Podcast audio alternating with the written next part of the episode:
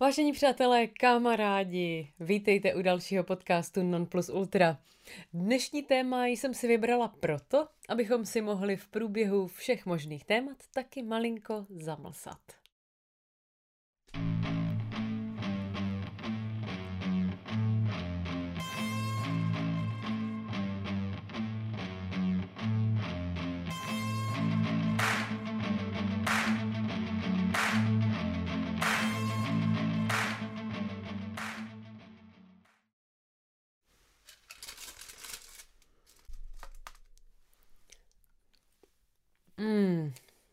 Je to vynikající. Co na to říct? Mňam.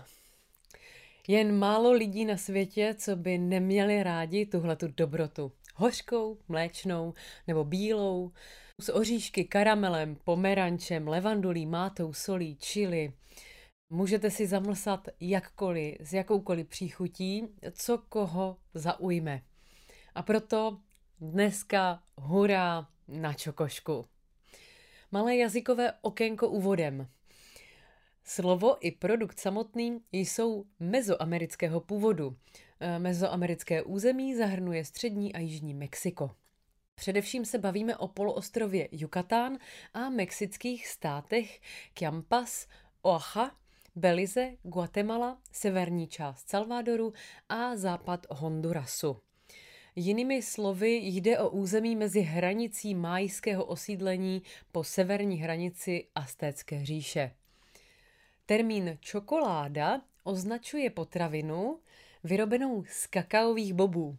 Kakaové boby se fermentují, praží a melou, dokud nevznikne hustá, ale tekutá kakaová pasta, ze které se extrahuje tuk zvaný kakaové máslo.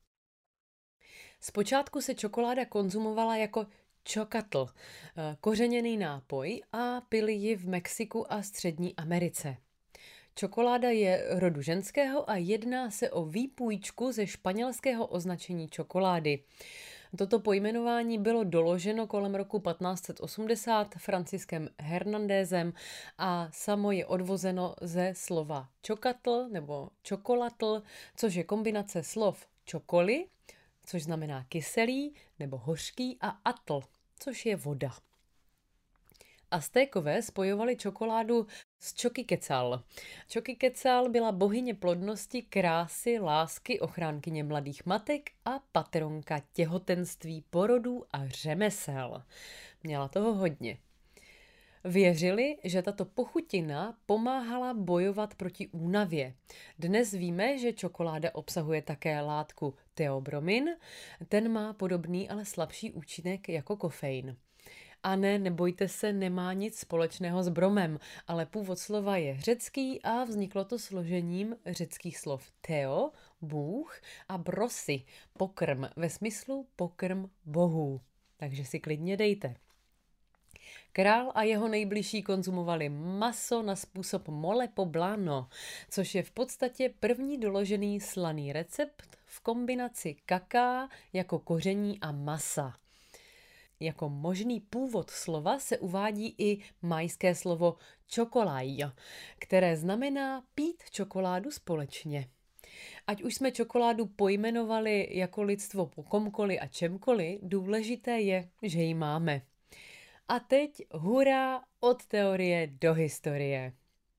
Majská kniha Genesis Popol Vuh připisuje objev čokolády bohům. V legendě, která se vypráví, vysela na stromě hlava hrdiny Huna Hunafua, stětého pány z Šibalby nebo Kibalby.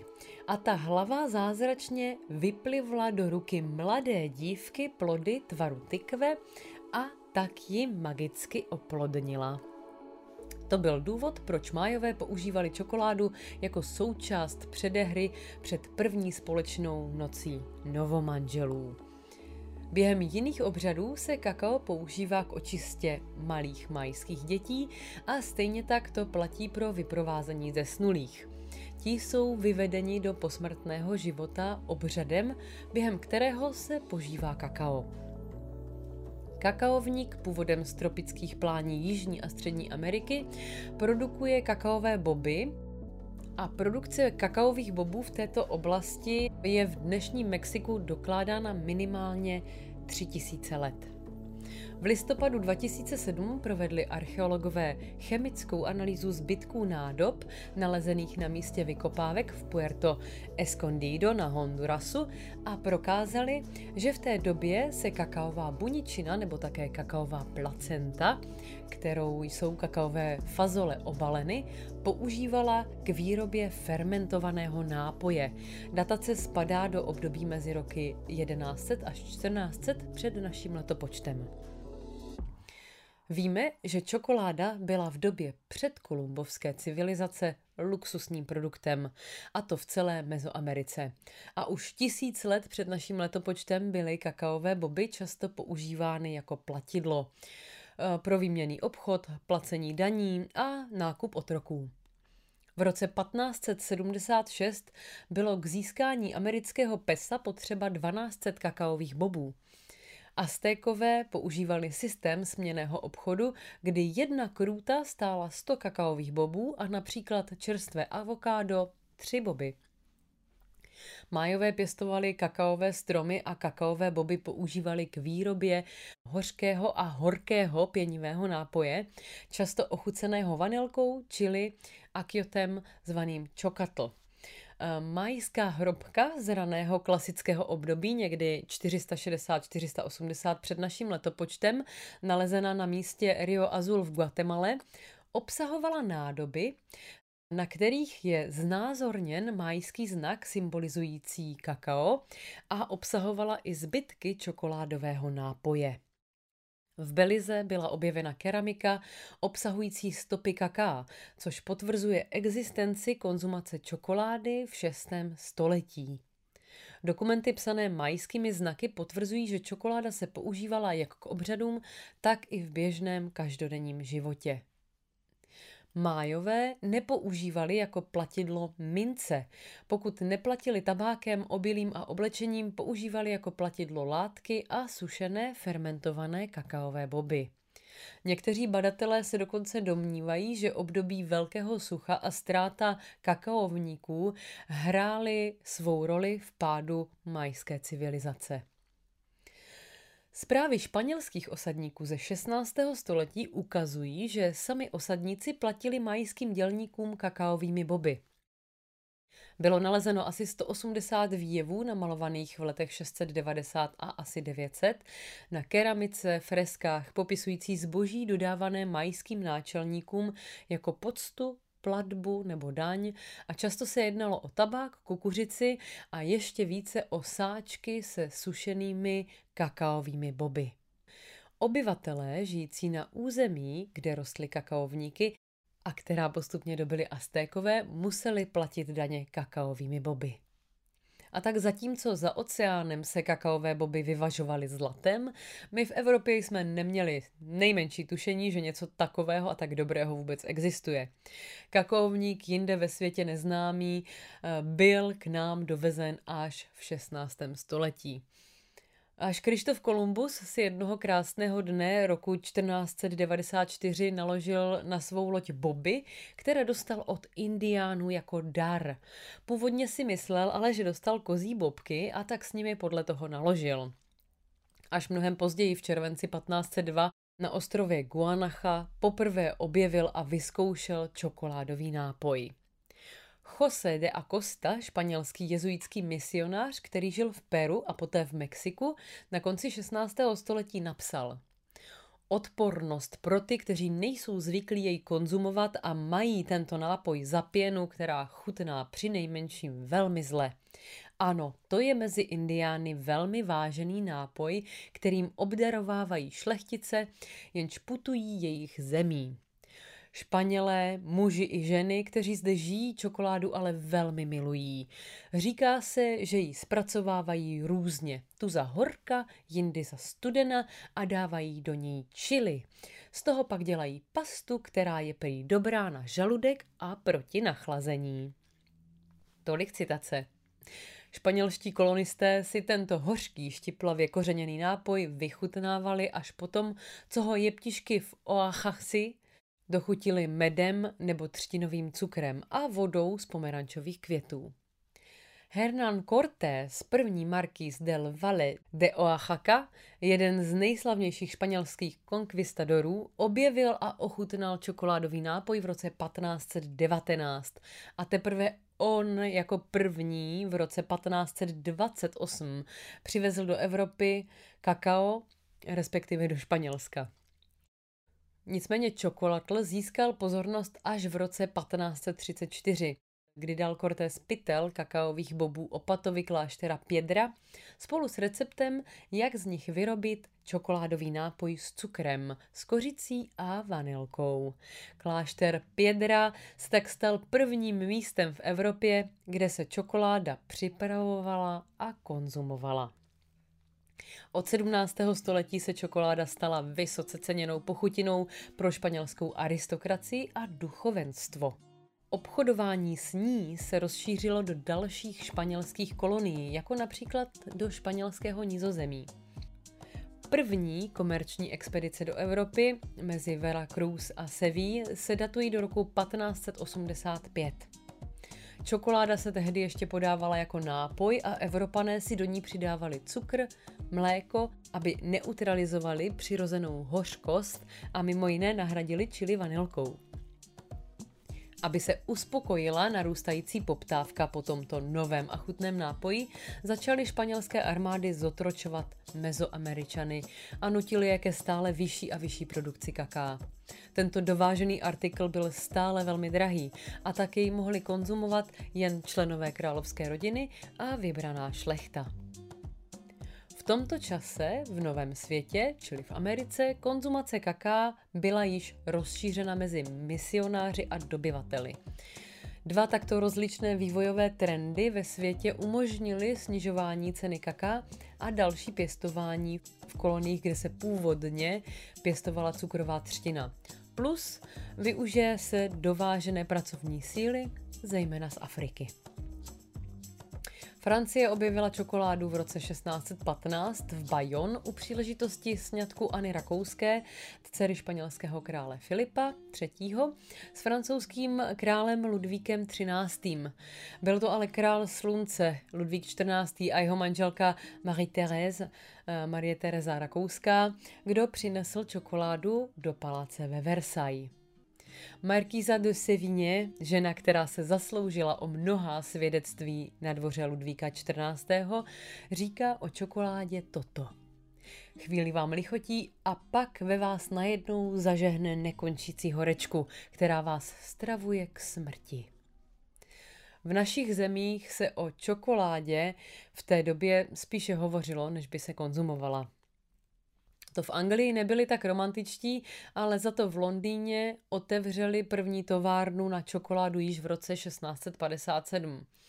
I když v Evropě obecně byla čokoláda ještě pořád podávána jako lék, například Nikola de Blení napsal roku 1662 knihu o použití čaje, kávy a čokolády pro konzervaci a léčení nemocí.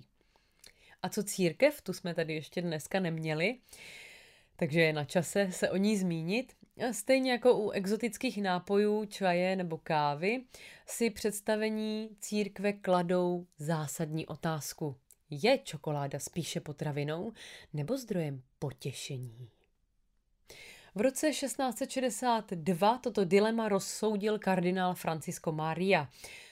Brancača liquidum non fragit cejunum čili nápoj včetně čokolády nepřerušuje půst. A rozetl tak veškeré teologické debaty. Čokoláda byla prohlášena za zdravou a mohla se konzumovat i během půstu. Po několik století zůstal způsob výroby čokolády nezměněn. Až s příchodem průmyslové revoluce se manuální mlínky na výrobu kakaového másla začaly používat ve větší míře. Když lidé sestrojili moderní stroje a zařízení na zpracování této komodity, začali lidé konzumovat čokoládu po celém světě. A od té doby už nepřestali. Obliba nových nápojů v Evropě, jako čokolády, kávy a čaje, vyvolávala touhy zavést i v Praze možnosti veřejného prodeje. Například v kavárnách. Eh, do té doby se zámořské drogy, jak se jim říkalo, prodávaly pouze v lékárnách. Zřejmě nejstarší písemné zprávy o výrobě čokolády u nás nacházíme v popisu obyvatelstva hlavního města Prahy z roku 1770. Tato kniha přináší informace o tom, že jistý měšťan Filip Vacke, bytem u Černého slunce v celetné ulici 556, byl výrobcem čokolády. Koncentrace řemeslné výroby v Praze a zlaté české ručičky byly dobrým základem pro větší a masivnější výrobu a prodej čokolády. K nejstarším a větším výrobcům u nás patřil Antonín Melichar. Potom, co se vrátil z ciziny pln zkušeností, začal v Karlíně roku 1832 úspěšně vyrábět čokoládu a jiné cukrovinky. O čtyři roky později se přestěhoval i s celou výrobou blíže ku centru a vyráběl kromě čokolády a sladkého pečiva také likéry. Jeho podnik zaměstnával tou dobou 16 osob a byl vybaven sedmi stroji. Kolem roku 1840 působilo v Praze šest výrobců cukrovinek, pečiva a šest výrobců čokolády. Většinou se u nás výroba čokolády snoubila ještě s dalšími druhy výroby, jako alkohol, pečivo a další. Tyto podniky bylo možno nalézt například v Ústí nad Orlicí, kde jistý pan Andrés vlastnil svůj podnik na výrobu čokolády a pečetního vosku. No já jenom doufám, že to nemíchal obojí dohromady. První budějovická továrna na čokoládu, eh, Příhoda a Dencer vyráběla draže, čajové pečivo, suchary a dokonce paštiky. A jistý Eduard Veselý z Hustopečí vyráběl cukr, líh a cukrovinky z Lékořice. Za nejstarší českou továrnu na výrobu čokolády je považována firma Luna Jana Františka Černocha na Starém městě v Kozí ulici. Založil ji v roce 1839 a nazval svůj výrobek Čokoláda s indiánem. Proč s indiánem, to nevím, ale pokud byste to věděli, určitě mi dejte vědět. V roce 1821 angličan Cadbury vyrobil první žvíkací hořkou čokoládu. Aby byly nadále uspokojovány potřeby zákazníků, byly v Africe založeny plantáže s kakaovníky a nastal čokoládový boom. A já musím ještě zmínit Konráda Johana van Hutena, protože ten vyrobil již v roce 1828 první kakaový prášek. Díky hydraulickému lisu se mu totiž podařilo vyrobit tuhé kakaové máslo, které se následně rozmělnilo na pudr. Van Houten byl první, kdo vynalezl proces oddělování kakaa a kakaového másla. Začal v Amsterdamu prodávat své bomboniery do celé Evropy. A zpátky k nám. Roku 1898 se u nás spojili olomoučtí maloobchodníci a založili první společnou moravskou továrnu na cukrovinky a čokoládu v Olomouci. Společenstvo bylo společenstvo s obmezeným ručením, jež nese do dnešních dní jméno Zora. Mimochodem se jedná o zdrobnělinu jména Terezie. Ale Zoru znají určitě všichni. No a co Orion, naše čokoládová hvězda, tak ta se rozzářila poprvé až v roce 1914, ale počátky Orionu lze vidět již v roce 1891, kdy Antonín Maršner a jeho manželka Albína začali vyrábět orientální cukrovinky v malé dílně v Praze na Vinohradech ale i mimo Evropu je a byla tato pochutina oblíbenější a oblíbenější v Indii, v Číně, Americe. Všude její spotřeba rok od roku stoupá. A možná byste tomu nevěřili, ale již od počátku promlouvá čokoláda nejen do gastronomie, ale eh, někdy si dejte například maso s čokoládovou omáčkou, ale čokoláda se výrazně promítla i do umění.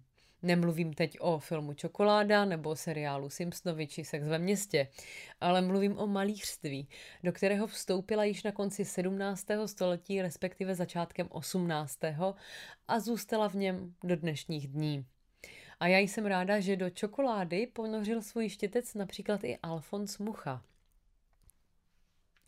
No a teď opět několik zajímavostí závěrem.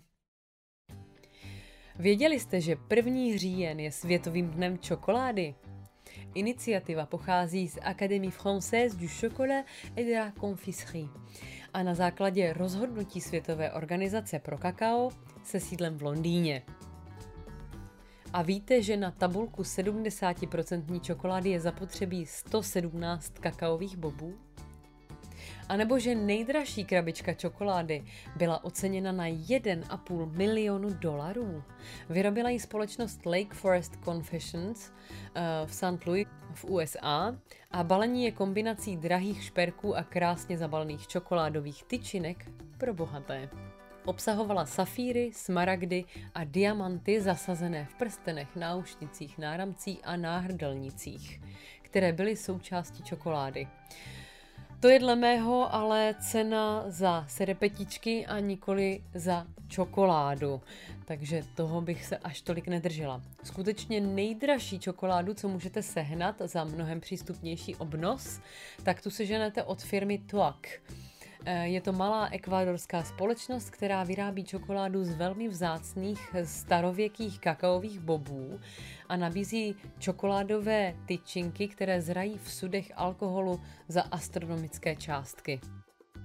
Ty nejdražší jsou uloženy ty tyčinky, nikoli peníze, tři roky v sudech po tekile nebo po whisky a prodávají se za 352 euro 50 gramů, což je zhruba 7040 euro za kilo, což znamená zhruba 190 tisíc korun za kilo.